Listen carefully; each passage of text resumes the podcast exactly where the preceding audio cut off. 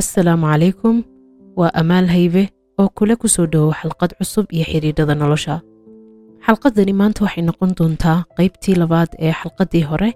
taasaynu kaga soo hadalnay qaab falcelimeed amaba dabeecadaha iyo dhaqamada aan fayoobeyn ee dadka qaar muujiyaan xilliga ay la soo daristo amaba noloshooda ay ku soo biirto isbeddel amaba xilliyada ay galaan wakhtiyada adag maanta waxaan ka hadli doonaa laba dabeecadood. Dabeecaddan koowaad waa dabeecad uu qofku isku dayo inuu iska ilaaliyo inuu fikir badan amaba warwar badan uu geliyo isbeddelkaa noloshiisa ku soo biiray amaba xaaladda uu ku sugan yahay. Tan micnaheedu waxa weeyaan inuu qofku isdhaafiyo amaba uuna rabin in uu dareemo dareemada culus ee xanuunka leh ee la socda xilliga amaba wakhtiga uu ku jiro. Amaba waxaa laga yaabaa in haddii uu qofku ka fikiro xaaladdan uu ku jiro amaba in badan uu ku celceliyo in uu arko in mararka qaar uu xaalado ka daran amaba xaalado xaaladaha ka culus ay ku soo socdaan oo kale. Markaa si uu uga hortago waxaa laga yaabaa qofku in uu sameeyo amaba in uu completely isku dayo in uuna kaba fikirinba. Marka qaabab kala duwan baa jira oo dadku ay u muujiyaan amaba dabeecaddan aan ka soo hadalnay ay u muujiyaan. Qayb ka mida waxa weeyaan in uu qofku isbeddel uu ku keeno amaba isbeddel uu ku yimaado dhinaca cunadiisa iyo hurdadiisa saddexdii dabeecadood ee hore aynu ka soo hadalnay waxaa jirta inaynu ka hadalnay in ay saameyn ku yeeshaan qofka hurdadiisa oo laga yaabaa warwarka badan amaba fikirka badan ee dadka qaar ay dhaqan ahaan ay u leeyihiin xilliyada ay wakhtiyada adag galaan inuu hurdadoodii khalkhal ku keeno taasina qofkii nolol maalmeedkiisii ay saamayso. Laakiin dabeecaddan iminka aan ka hadlayaa waxaa laga yaabaa qofku si uu isku dhaafiyo amaba uu iskaga ilaaliyo fikirka badan inuu isku arko hurdo badan oo dhowrkii saacadood ee uu seexanayey in intii inka badan uu qofkii hurdadii uu ku raago. Laakiin qofkaasi hadduu u fiirsan lahaa amaba uu xidhiidh fayo uu naftiisa la leeyahay amaba uu wax ka garanayo dabeecadihiisa wuxuu ogaan lahaa amaba isbeddel noloshiisa uu ku yimaado in hurdadiisu ay badato. Den markaa taasi waxay u sheegaysaa amaba qofku waxay tusaysaa in uu leeyahay dabeecadda loo yaqaano avoidanska amaba inuu iska ilaalinayo inuu fikir badan amaba wakhti badan uu geliyo xaaladdan uu ku jiro. Waayo wuxuu ka ordayaa dareemada xanuunka leh amaba dareemada culus ee uu yacni ee fikirka la socda. Waayo markastuu fikiro qofkii sinaariyo amaba marxaladaha qaar uu marayo amaba ku soo socda ayuu qofkii malaysanaya oo uu ka fikiraya sidaasi la mid waxaa jirta in isbeddel uu ku imaado qofka dhinaca cunadiisoo kale oo wakhtiyada noocaasee ka soo hadalnay wakhtiyada adag markay galaan in ay cunooyinka qaar ay aad u jeclaystaan sida cunooyinka macmacaanka amaba cunooyinka carbohydrate-ka ee enerjiga badan laga helo. Dhinaca cunada marka la joogo maskaxahaan cunada waxaa loo arkaa inay tahay reward amaba abaalmarin oo qofkii waxaa laga yaabaa gaajadaas inay ku timid isagoo wax qabsaday. Wuxuu doonaha qabsado laakiin qofkiiyo dhaqdhaqaaq la yimi marka cunada maadaama maskaxahaan loo arko inay tahay reward amaba abaalmarin hormoonada jirka lagu soo daayaa waa hormoonada farxadda hormoono qofka dareensiinaya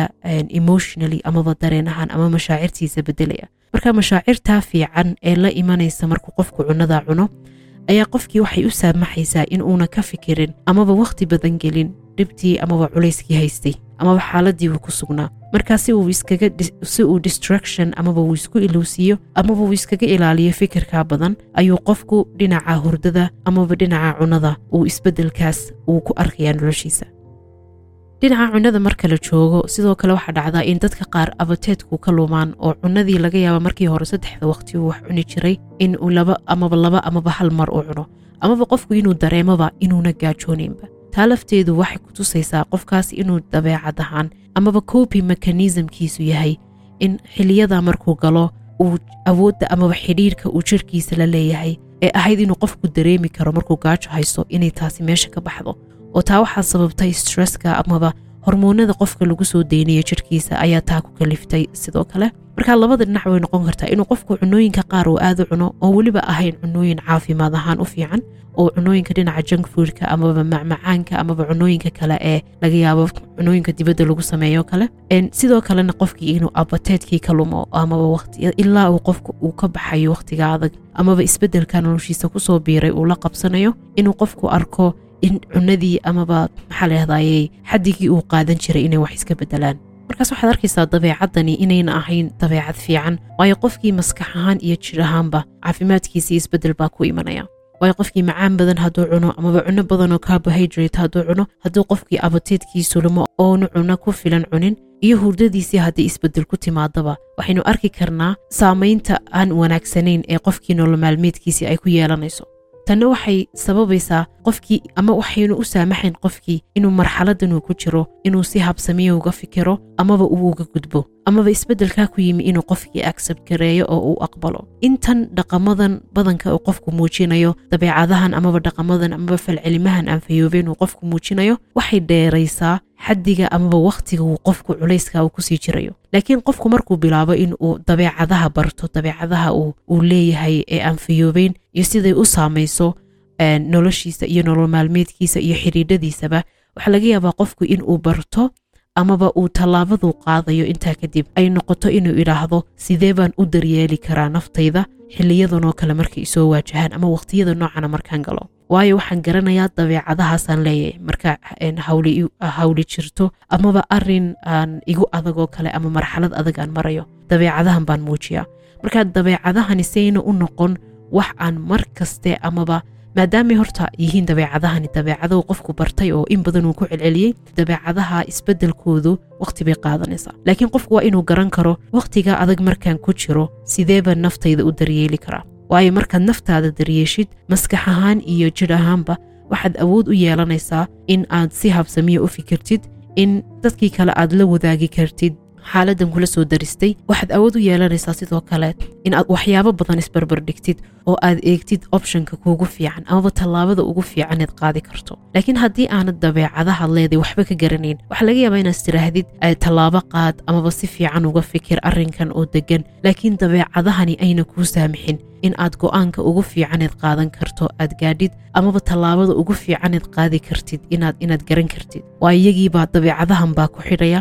dabeecadahan baa waxay khalkhal ku keenayaan caafimaadkaagii maskaxeed iyo jiraadba sidoo kale waxaa jirta marka laga imaado inuu qofku iska ilaalinayo inuu fikir badan geliyo amaba arrinkan noloshiisa ku soo biiray inuu wakhti badan geliyo ka fikiro. Waxaa jirta in mararka qaar qofkii uu isku dayo inuu situationada qaar amaba xaaladaha qaar laga yaabaa culays ku keeni kara amaba dareensiin kara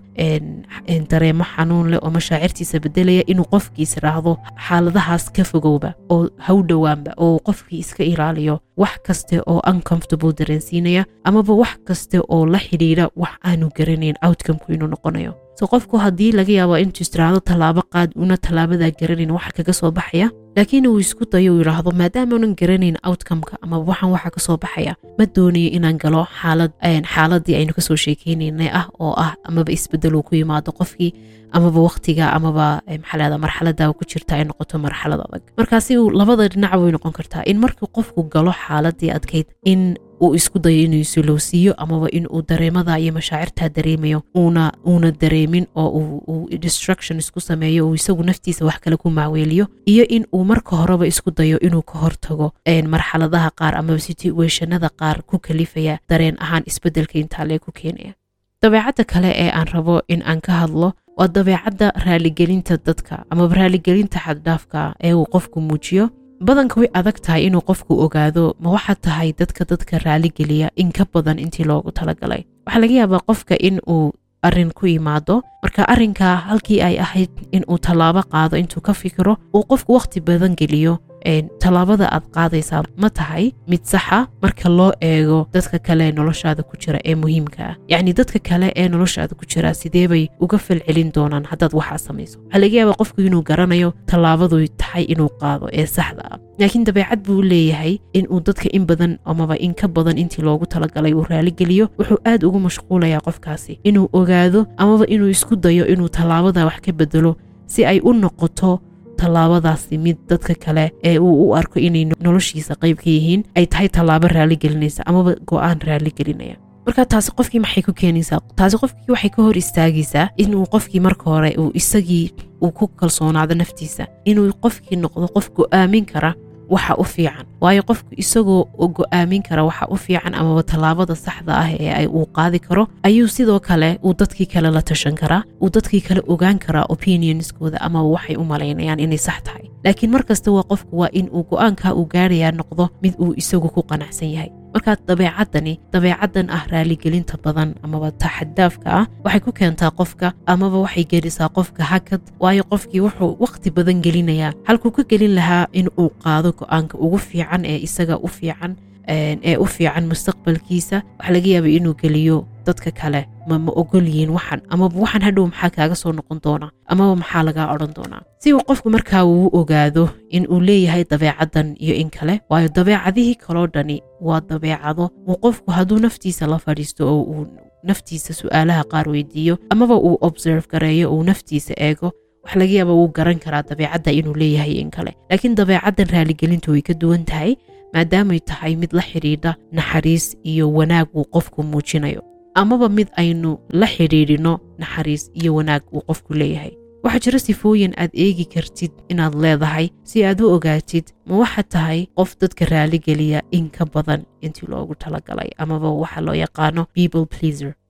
Ta koobaaday tahay inaad naftaada weydiisaa waxa weeyaan may kugu adag tahay inaad maya tidhaahdid amaba ha noqoto markaad guriga joogtid amaba ha noqoto markaad asxaabtaada ku dhex jirtid amaba ha noqoto markaad shaqada joogtid oo booskaaga amaba qofkan aad u shaqaynaysaa uu shaqo shaqadaadii ka badan xilli aan munaasib ahayn uu kula yimaado. Waxaad tahay qofka haddii isagoo hawl ku jira hawl kalena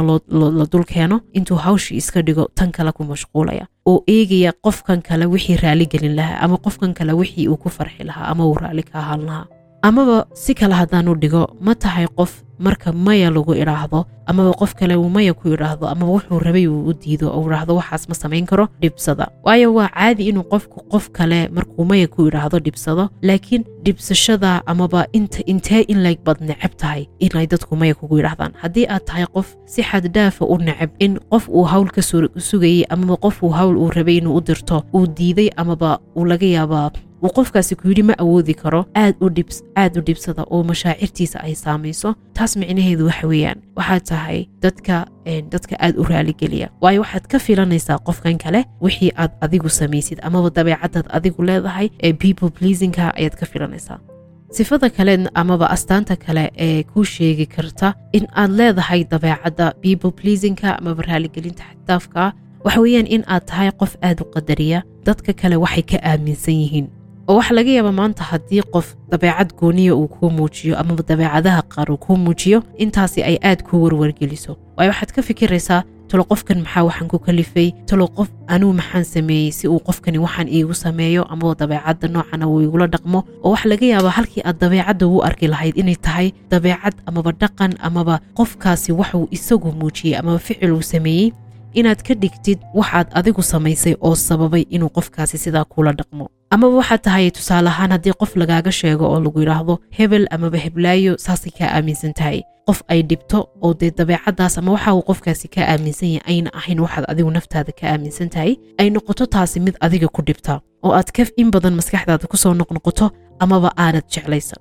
qofka xidhiidh fayow naftiisa laleh ee garanaya dabeecadihiisa ka warhaya dhaqamadiisa naftiisa ku kalsoon. Waxaa laga yaabaa haddii macal looga sheego qof kale wuxuu ka aaminsan yahay waxaase hadday macal noqoto wax xun oo aan fiicnayn. Waxaa laga yaabaa dareen ahaan mashaacirtiisa inay saamayso laakiin ayna noqon wuxuu in badan maskaxdiisa ku soo celceliso. Waayo wuxuu og yahay isagu ciduu yahay xidhiidh fayowbuu naftiisa la leeyahay. Waxaanu dadkan ku hareeraysani ka ogeyn ayuu isagu naftiisa ka og yahay. Marka haddaad tahay qof aad u qadariya dadka kale waxay ka aaminsan yihiin amaba tallaabooyinka qaar markuu qaadayo. Mar kasta ka fikira hebel muxuu odhan amaba qofkan kale siduu kuu arki waalidka ha noqoto walaalada ha noqoto ha noqoto qofkaad nolosha la wadaagtay amaba ha noqoto asxaabtaada haddaad tahay qof mar kaste dadka naftiisa ka horraysiiya oo eega waxaanuu samaynaya siday dadka kale u saamaynayaan amaba waxa laga odhan doono taasi waxay kutusaysaa in aad dabeecaddaas raaligelinta xaddhaafka aad ku sifowdo ama aad leedahay sifo kale amaba su'aal kaloo naftaada weydiin kartaa waxa weeyaan ma tahay qof mar kaste raaligelin bixiya mar kastuu qalad dhaco soo haddii aad qof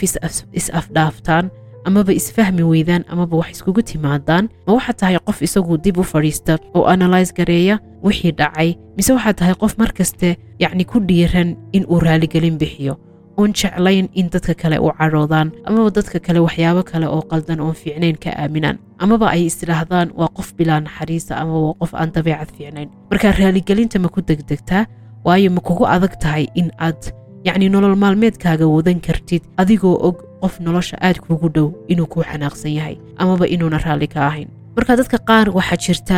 maxaa la idhahdayay aad mashaacirtoodu isku bedesho marka ay og yihiin qofkaa guriga la jooga oo kale in uuna raalli ka ahayn amaba inuuna yacni ogolayn waxyaabaha uu samaynayo amaba wuu cadhaysan yahay oo yacni waxaa laga yaabaa nolol maalmeedkiisii qofka inay bedesho howlqabadkiisii waxyaabihuu qabsan lahaa amaba xidhiidhadii kale dadka la lahaa inay saamayso amaba dareen ahaanba isaga inay saamayso oo waxaa laga yaabaa muudkiisii iyo enerjigiisii ay hoos u dhacaan. Amaba si kale haddaan u dhigo ma tahay qofka markii qalad dhaco markasta isagu mas'uuliyadda isa saara oo yidhaahda waxani waxay u dhaceen waxay ahayd inaad waxaa iska dayso amaba marka inaanad hadalkaa odhan oo kale oo mar kasta isagu responsible iska dhiga amaba iska dhiga qofka waxaa dhacay amaba arrinkaa yimid isaga awgii ay ku yimaadeen oo mas'uuliyadda amaba culayskaa naftiisa saara. Taasina hadhow ay ku sababto inuu raaligelinta bixiyo isagoo laga qaldan yahay iyo markuu qaldan yahayba mar kastaba imika labadii xalqadood ee u dambeeyey markaynu eegno xalqadan iyo tii hore waxaynu ka soo hadalnay ilaa shan dabeecadood. Shantaa dabeecadood aynu ka soo hadalnay waa dabeecadaha ugu badan ay dadku muujiyaan. Way jiraan dabeecado kale oo soo raaca oo insha allah mar kale aan ka hadli doono laakiin dhowrkan dabeecado waa dabeecadaha ugu badan dadku ku sifoobaan xilliyada culeyskula soo darso amaba xilliyada isbeddel noloshooda ku yimaado waa tababare amaal haybe oo dadaal ugu jirta si ay kor ugu qaadi lahayd hab fikirkaaga dhinaca xidhiidhada si aad naftaada iyo dadka kaleba ula yeelatid xidhiidh fayo una hogaamisid nolol qiimo leh. Hadday jiraan su'aalo amaba weydiimo aad jeclaan lahayd inaad ila wadaagtid waxaad igala soo xidhiidhi kartaa barta facebookka iyo instagramka aan ku leeyahay amaal haybe coaching. Insha allah kulanti dambe iyo xalqadda tan xigta. Assalaamu calaykum